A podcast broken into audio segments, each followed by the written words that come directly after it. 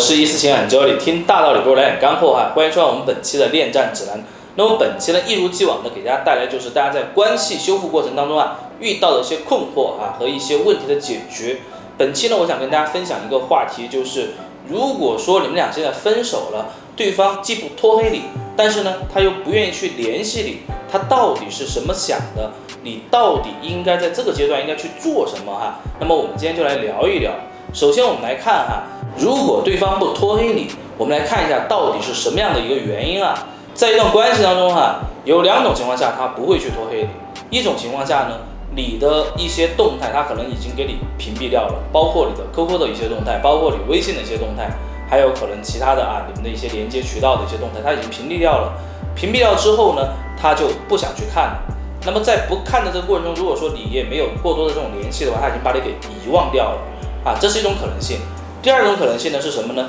也就是说，他不太愿意就是让你走出他的生活。为什么？因为毕竟你们两个人曾经在一起那么长的时间，他对你依然是有感情的，而这种感情他知道没有办法，没有结果，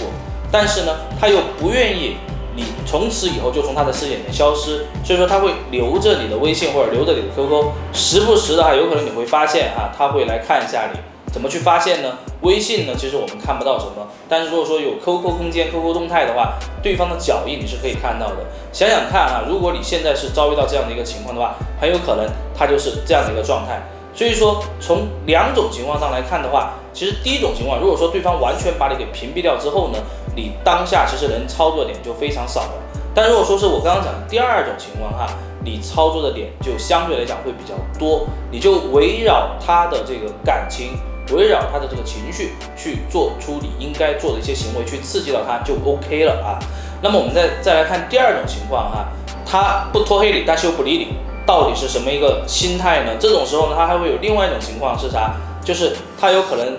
没有想好到底应该以一个什么样的姿态来面对你。一般是这种情况下的话，你们有可能在才分手那段时间，包括可能就是前一段时间。你是不是就是跟他两个人在不停的消耗彼此的这个能量？怎么消耗呢？可能你会不停的去找他，他就不想见你，或者说你们会因为一些事情又开始去吵去争啊，他就说行了，不要这样了，不要再跟我讲，对吧？就这样了。但是他还没有拖黑你的话，就说明他依然没有完全的把你给放下。为什么？因为